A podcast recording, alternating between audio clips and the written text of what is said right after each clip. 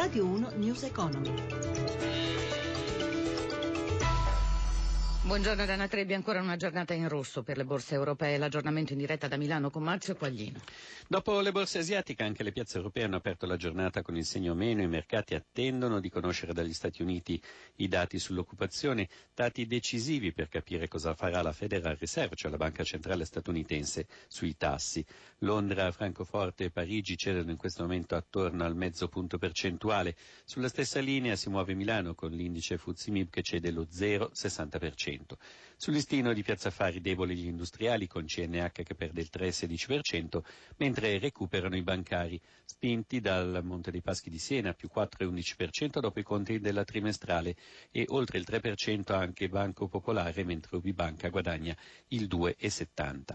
Per quello che riguarda il mercato delle materie prime, il petrolio dopo la fiammata di ieri ora in calo sui 44 dollari al barile, infine per quello che riguarda il valutario, l'euro subisce il rafforzamento innalzamento del dollaro nei confronti di tutte le principali monete e il cambio viene indicato ora a quota 1,1427. Grazie a Quaglino nel 2015 l'interscambio commerciale tra Italia e Cina è arrivato a 39 miliardi di euro. Dopo la Gran Bretagna siamo il secondo paese europeo in cui il colosso asiatico ama investire.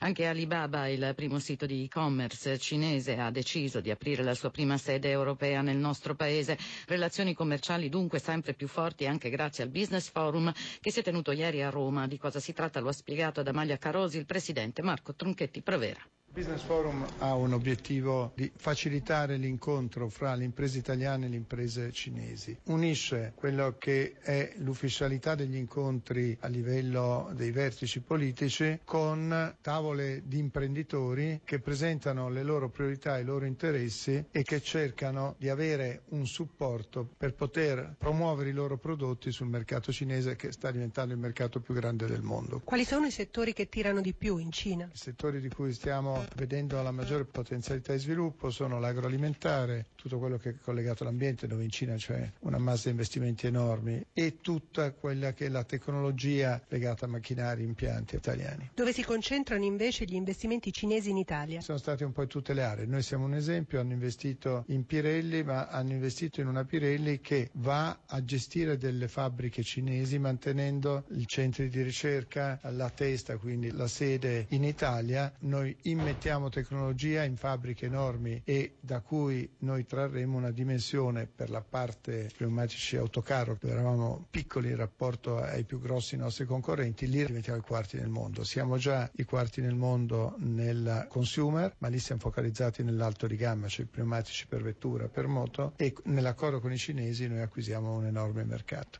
E adesso parliamo di una delle realtà industriali che ha fatto più discutere la centrale Enel di Montalto di Castro che si estende su un'area enorme e che deve essere riqualificata. Ieri è stato presentato il bando di gara per individuare proposte innova- rinnovabili, innovative e sostenibili. Roberto Pipa ne ha parlato con il direttore di Enel Italia Carlo Tamburi.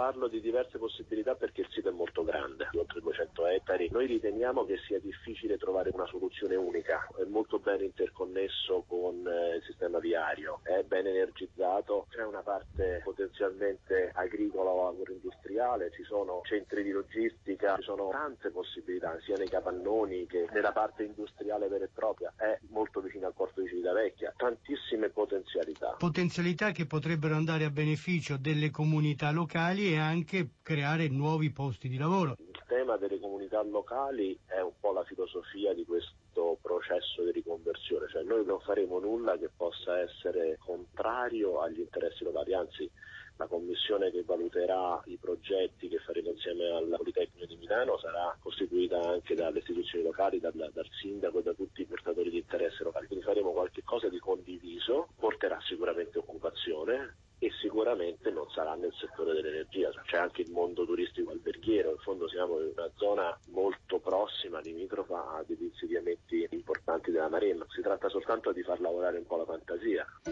E News Economy a cura di Roberto Pippan torna dopo il GR1 delle 17.30, assistenza a Cristina Pini, regia Fulvio Cellini, Danna Trebbi, buon proseguimento d'ascolto. Radio 1 News Economy.